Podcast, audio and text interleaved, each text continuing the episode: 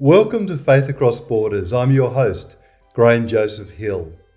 Faith Across Borders is a podcast that is catalysing innovative Christian faith through global conversations and local initiatives.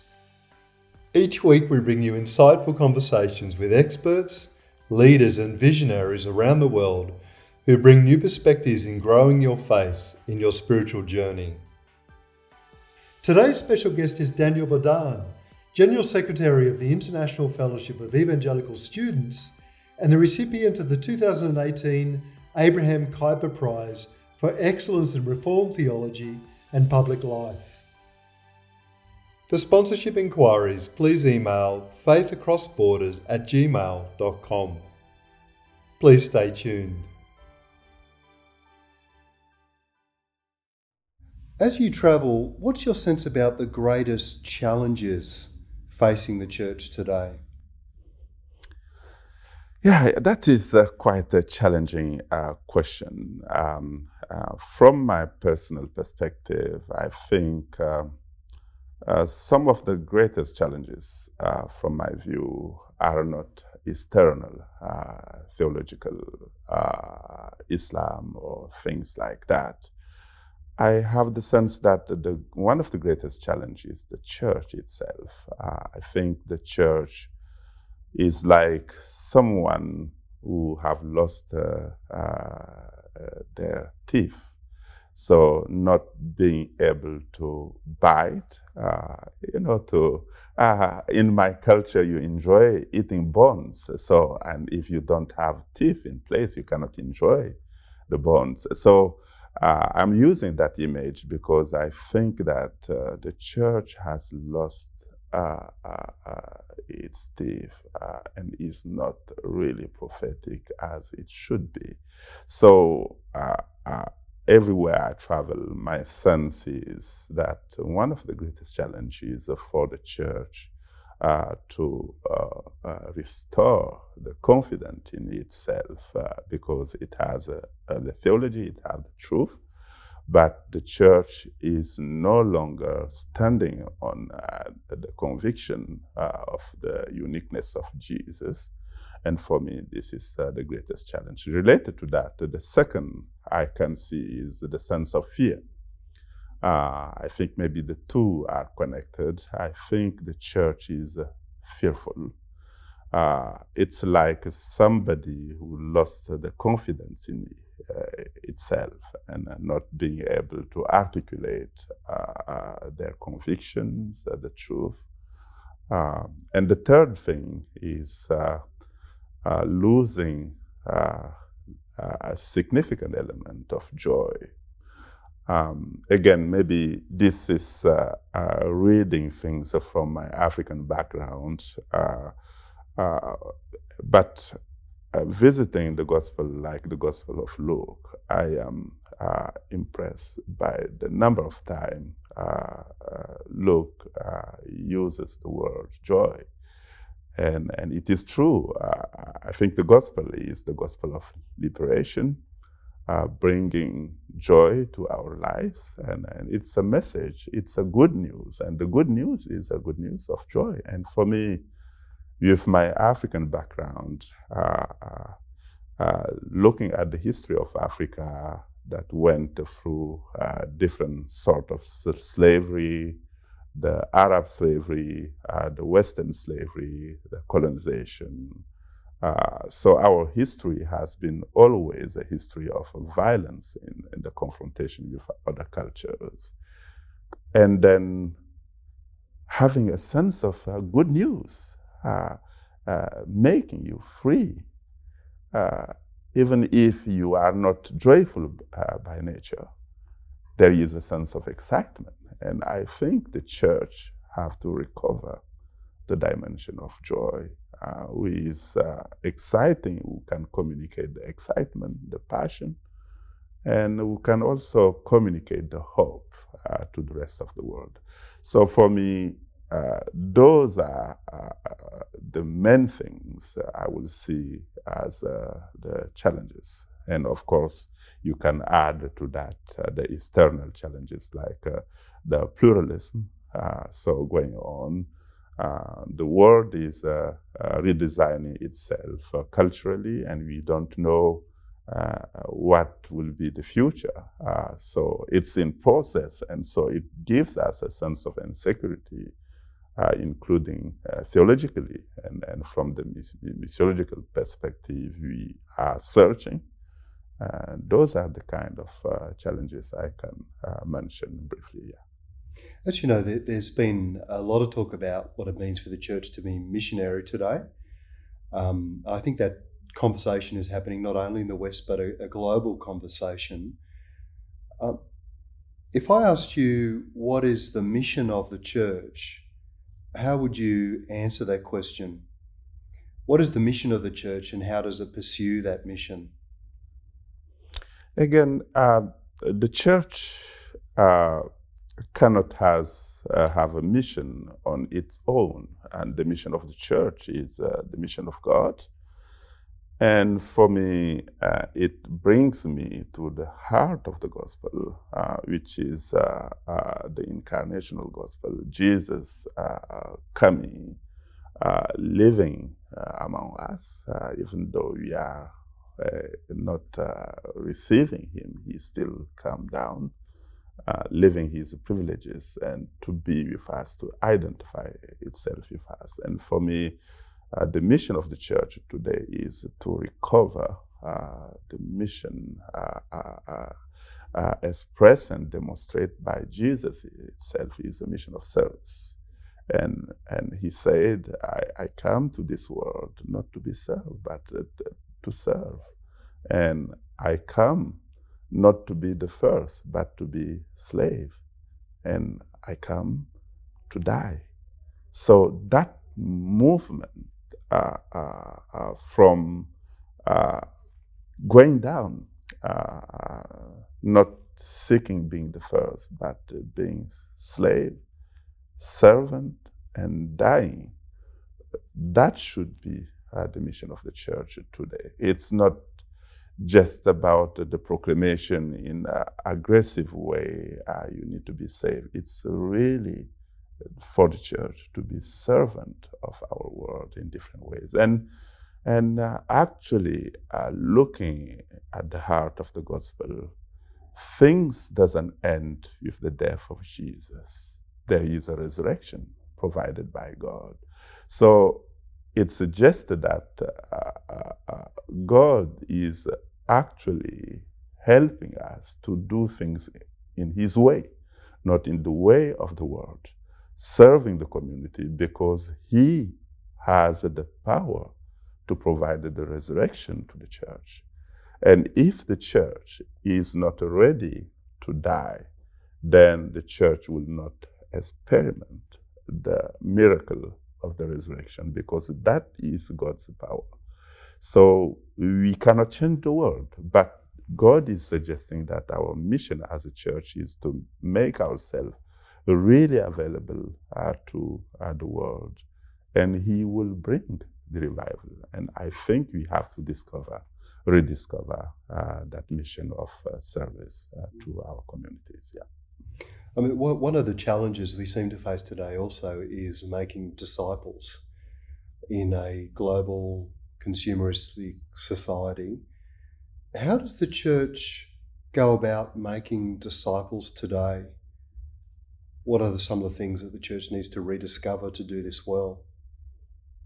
Yeah, there is no easy answer, uh, but uh, I think um, personally, uh, uh I, I, I, believe that discipleship is about our entire life, and, and we need uh, to rediscover uh, the gospel as a holistic uh, gospel, and to be to be to be there, and and and uh, not just focusing on uh, conversions and salvation. Uh, and so I think it's uh, important and vital. It's our first calling to go out and invite people to meet Jesus and to be followers of, of Jesus. But uh, we need to go beyond that. And, and one of the things and coming out uh, uh, often and often in our African context is you have this massive people converted to faith,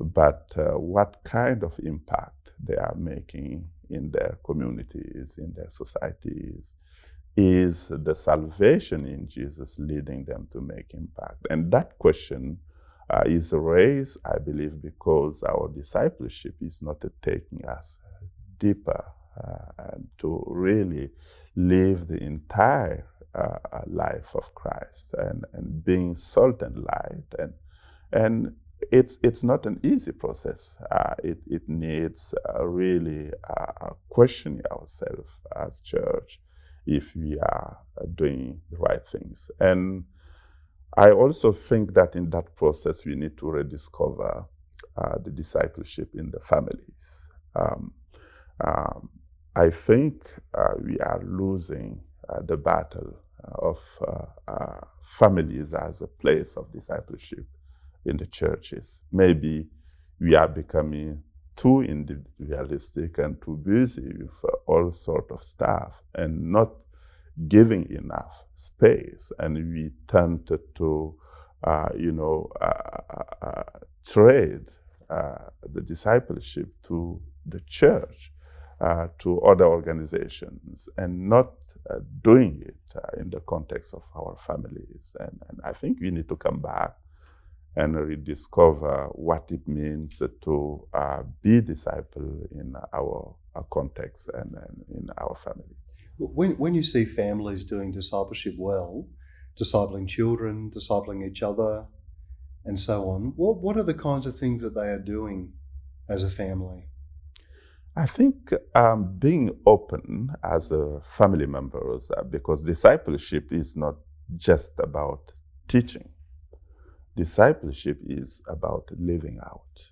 Uh, it's not because the parents will pass knowledge and information to the children. It's really about living out. It's uh, uh like Jesus and his disciple working together uh, I think even though Jesus is God, he knew everything. Uh, from a human perspective, he was also learning uh, from the togetherness with the disciples.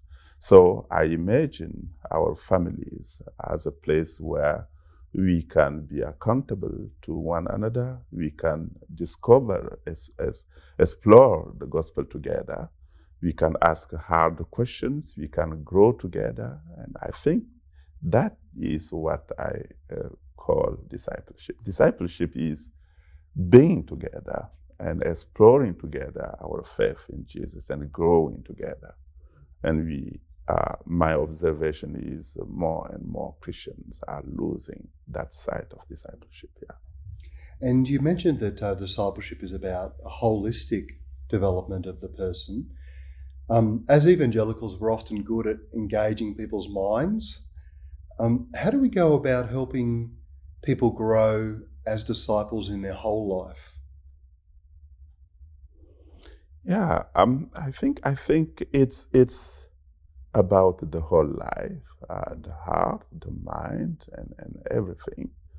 And uh, I am uh, in this ministry with uh, the university students, and I uh, always uh, if not at least often, challenge them not to disconnect their studies with their faith. It should be integrated.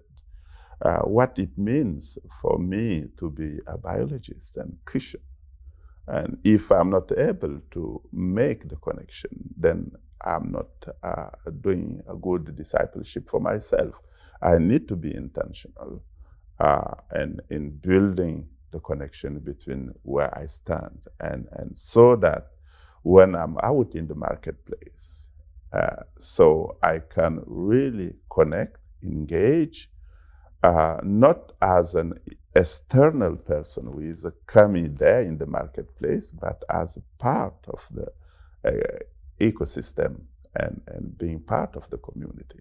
So we need to uh, uh, understand the discipleship in a very holistic way, in the sense that we integrate our heart, our emotions, our mind, and make a clear connection between our faith and all areas of life we are engaged in. Yeah. Now, you um, you're African, and you travel all over the world, but you're living in the UK at the moment. I'm really interested in what the majority world, um, Christians in Africa, Asia, South America, the Middle East, First Nations, and Indigenous communities can teach the Western Church. One of the things is uh, how the, the Western Church uh, uh, uh can learn about uh, uh, uh, being weak like Jesus. Um, because even looking back in the history, it seems to me that Jesus is moving to the fragile places. Yeah, from the Jewish, you know, countries, less than 100 years, he was already going among the Gentiles who are during that time the weak, the fragile, uh, and then moving to the barbars in Europe. And now uh, uh, moving to uh, places where poverty is predominant and so on and so on. I think one of the the thing from my view is when a society become too autonomous, independent, there is no more, they are no giving no more place to Jesus and welcoming him. And then he go where he can be welcome.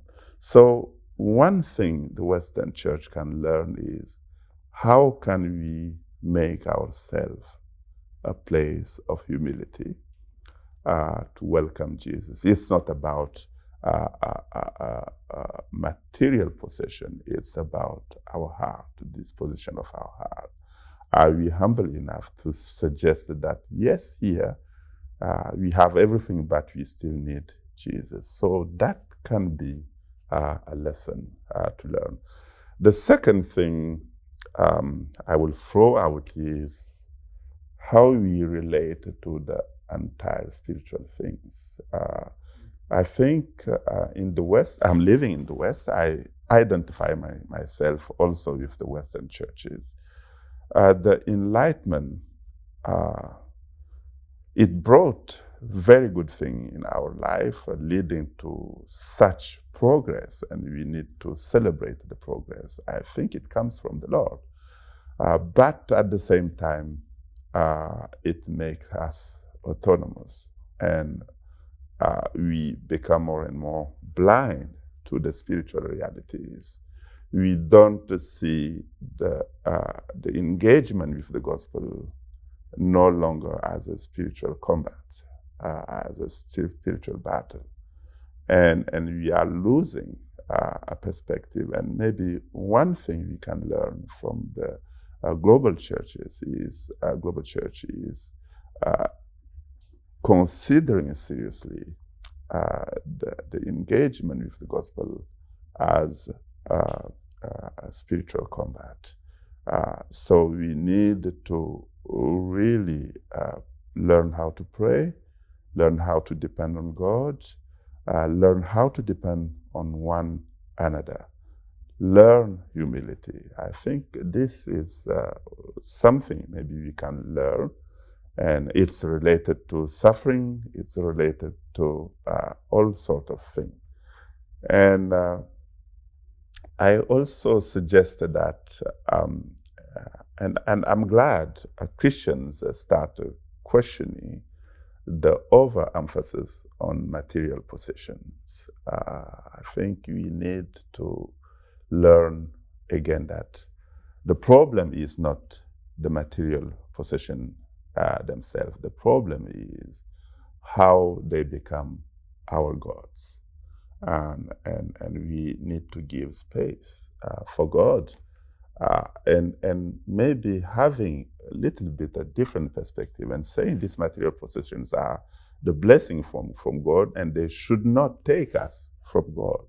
In contrary, they should lead us to more acts of worship and and those are the kind of things. And finally, um, I suggest that maybe the church in the West should rethink uh, how they read the Bible, and and maybe realizing that they don't have the monopoly of uh, a good interpretation of the Bible. Uh, and maybe they can learn that maybe other part of the world can approach the Bible in a different way, and yet God is able to speak to them. And again, it's maybe connected with uh, the Enlightenment who uh, think that everything needs to be uh, inductive, uh, rational, and so on. And you take the text, and so uh, if there is a proposition here, you make a deduction. And this is how we read the Bible, and we have shaped by that culture. But I, I believe uh, that may not be the only way of listening to God.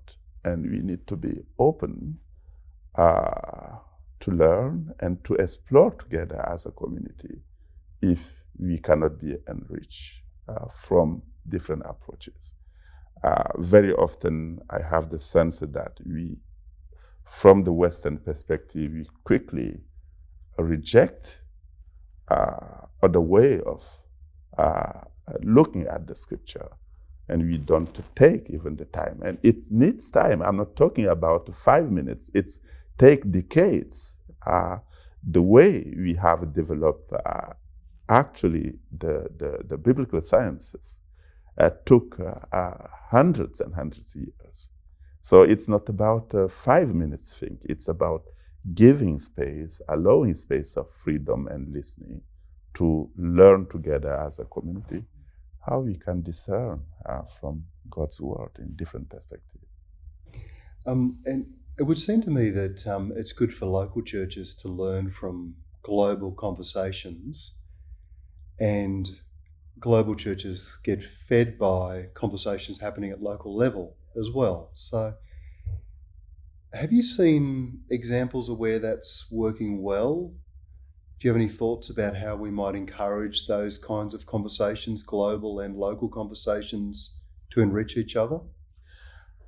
I don't have right away in mind um, uh, uh, many spaces where uh, the global conversations are taking place. Um, from our ministry, uh, IFES, uh, because we intentionally emphasize our diversity, uh, theological diversity, cultural diversity, so it's naturally create a space for the students as a, yeah, way to explore and, and, and so on. And, and when you look back, uh, for example, uh, during the Lausanne Congress in 1974, uh, the emphasis on the holistic gospel uh, was predominantly coming from Latin America. And when you look at the people who were leading it. You have names like uh, uh, Samuel Escobar, Rene Padilla.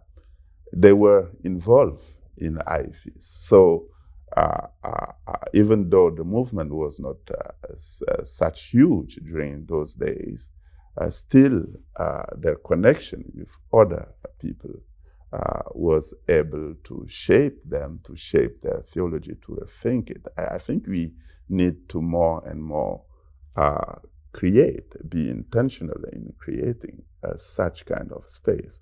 Lausanne could be uh, a space like that, but we need more and more spaces like that. And, and yet, um, uh, one of the challenges the church is facing, I haven't mentioned, is actually uh, the challenge of uh, fragmentation. And the church is so fragmented about some little issues and, and uh, who are preventing us to build a real space of dialogue and of uh, discussion, engaging with the difficult things in order to grow together.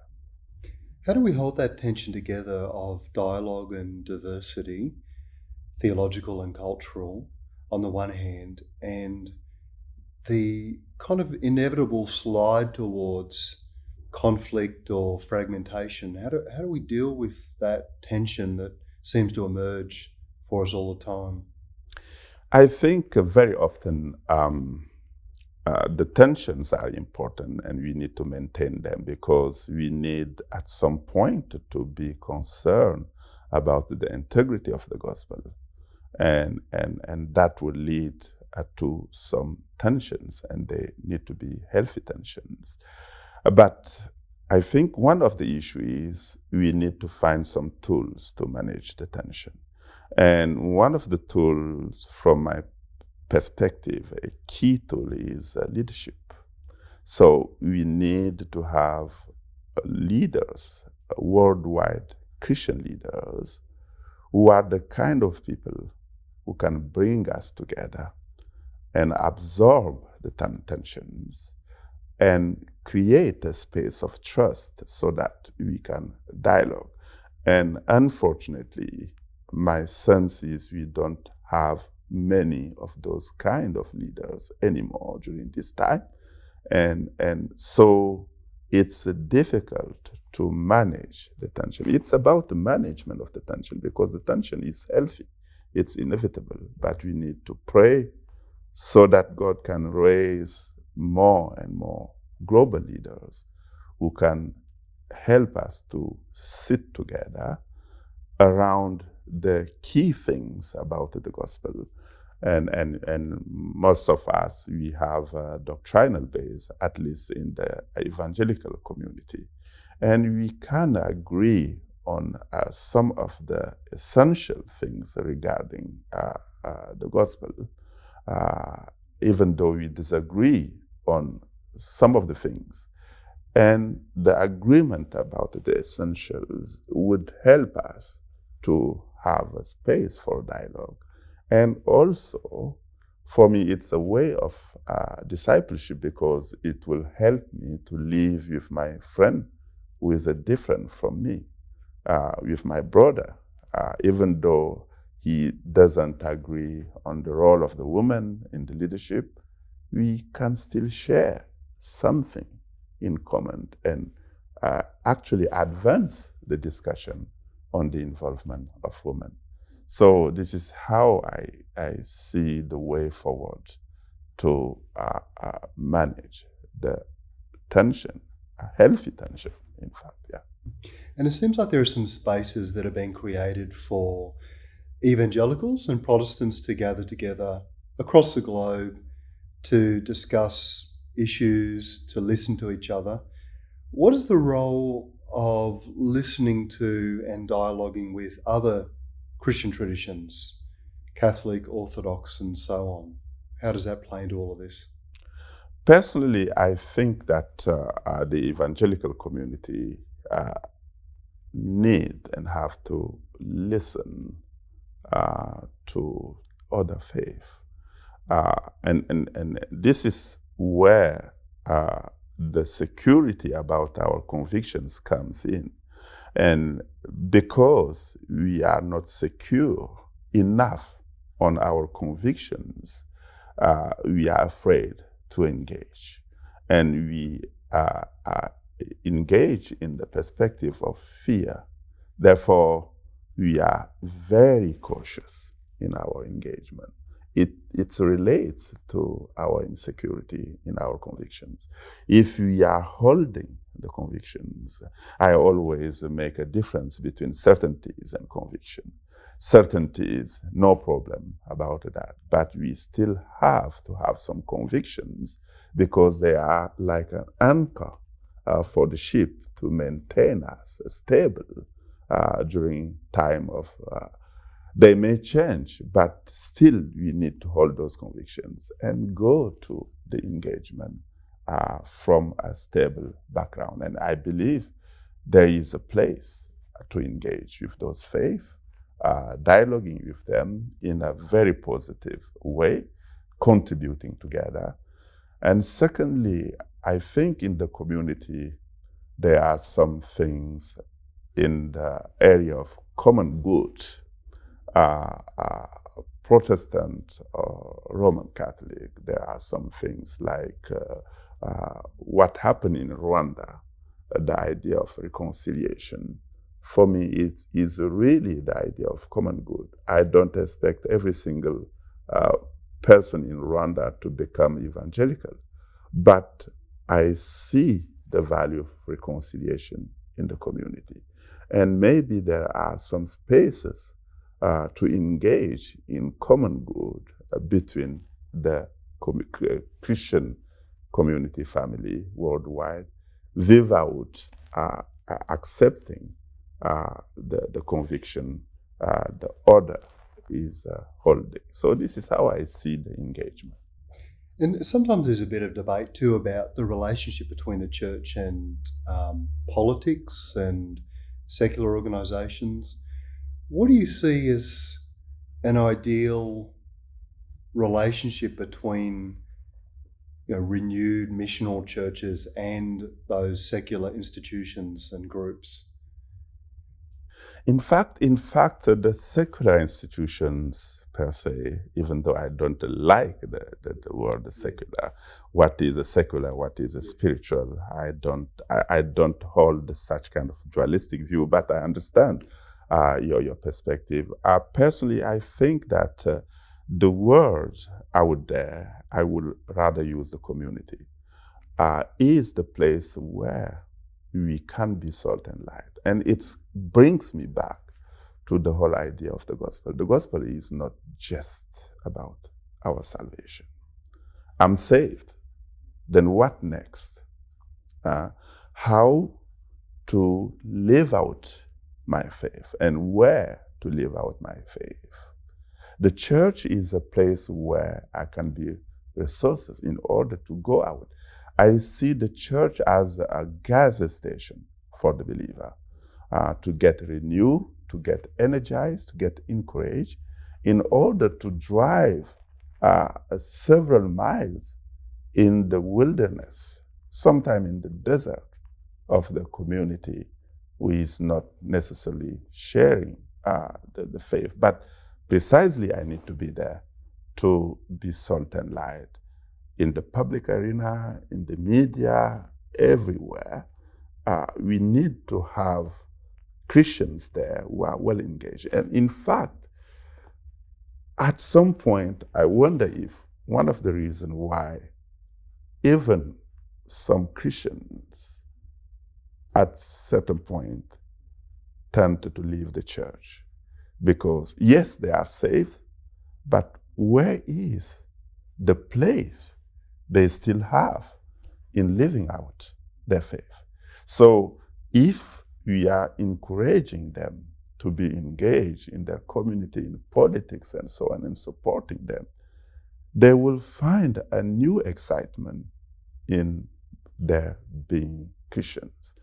And I have a little observation. I don't want to make conclusions, but I think that one of the reasons of the church growing in uh, places like Africa is actually the place of lay people. Uh, in Africa, you will find very few uh, church leaders who have been trained in a normal system, uh, so theological college and so on and so on. They are uh, believers and they have to play a role. So laity become an important part of their life. And they feel engaged and excited to contribute. And they discover that, oh, my faith is not just about my personal salvation, which is the foundation, but where do I move from that starting point and how I grow, how I will engage with my pocket uh, to support the ministry if I'm not part of. So the two things, in some ways, are, are, are interconnected from my view. Are there practical things that those churches are doing to empower people to be disciples in society? And what are some of the things that those churches are doing? They uh, engage a lot in uh, development. Um, many of those churches are taking part in and uh, well-being of the community they are living in. Uh, uh, not necessarily in a big way, but they may establish a school uh, somewhere, a small hospital. Um, I remember my, my wife, um, and she uh, is a gynecologist substitution, and we were living in a city in West Africa. And uh, it's difficult for the poor uh, woman to have access to the specialist. There are very few, and it costs a lot of money. And she decided that I will offer my service as a Christian to the poor community. And it has such an impact.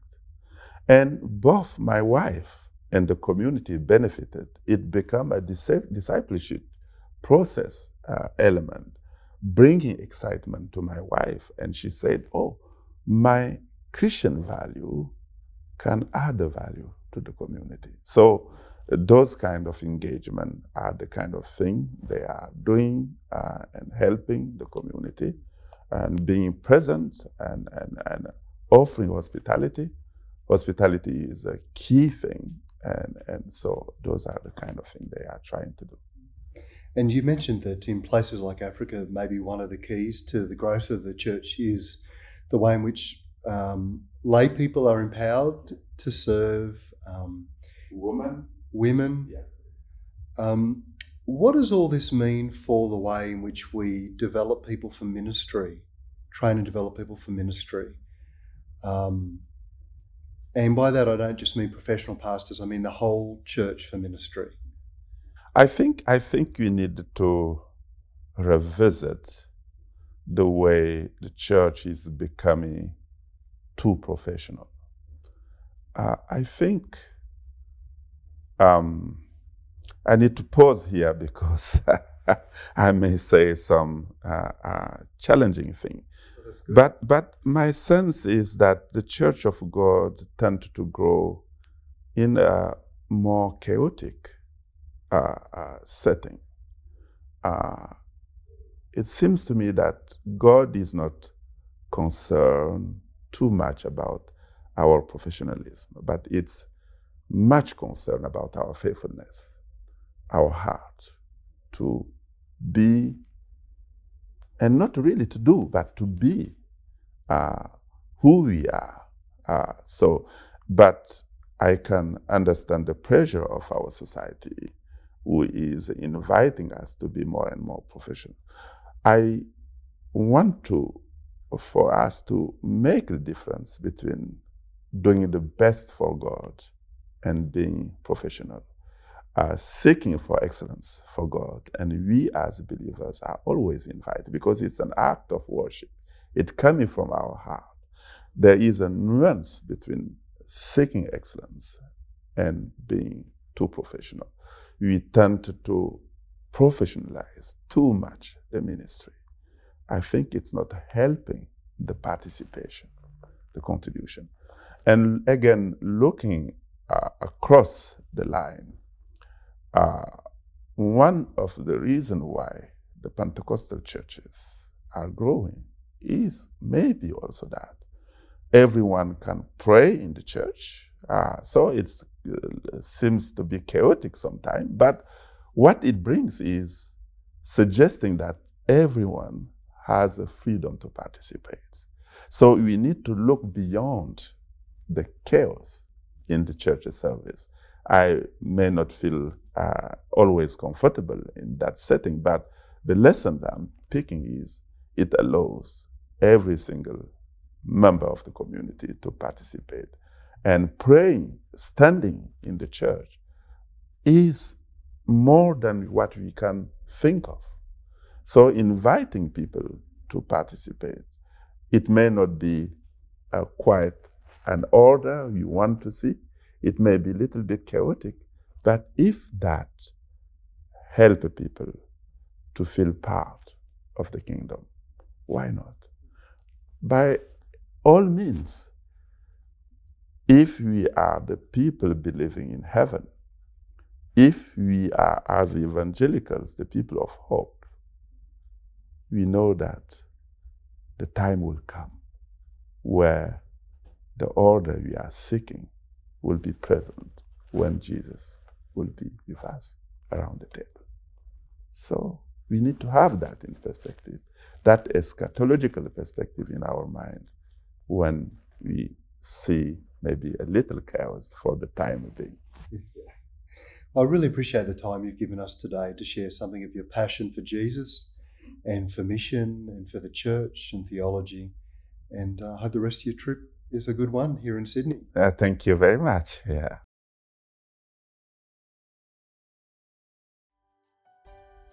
Thank you for joining us on today's episode of Faith Across Borders. If you want to stay connected with us and receive updates on future episodes, be sure to subscribe to our podcast on Apple Music and Spotify. You can also follow us on social media at Faith Across Borders to join the conversation and share your thoughts. Stay tuned for more engaging discussions and enlightening episodes.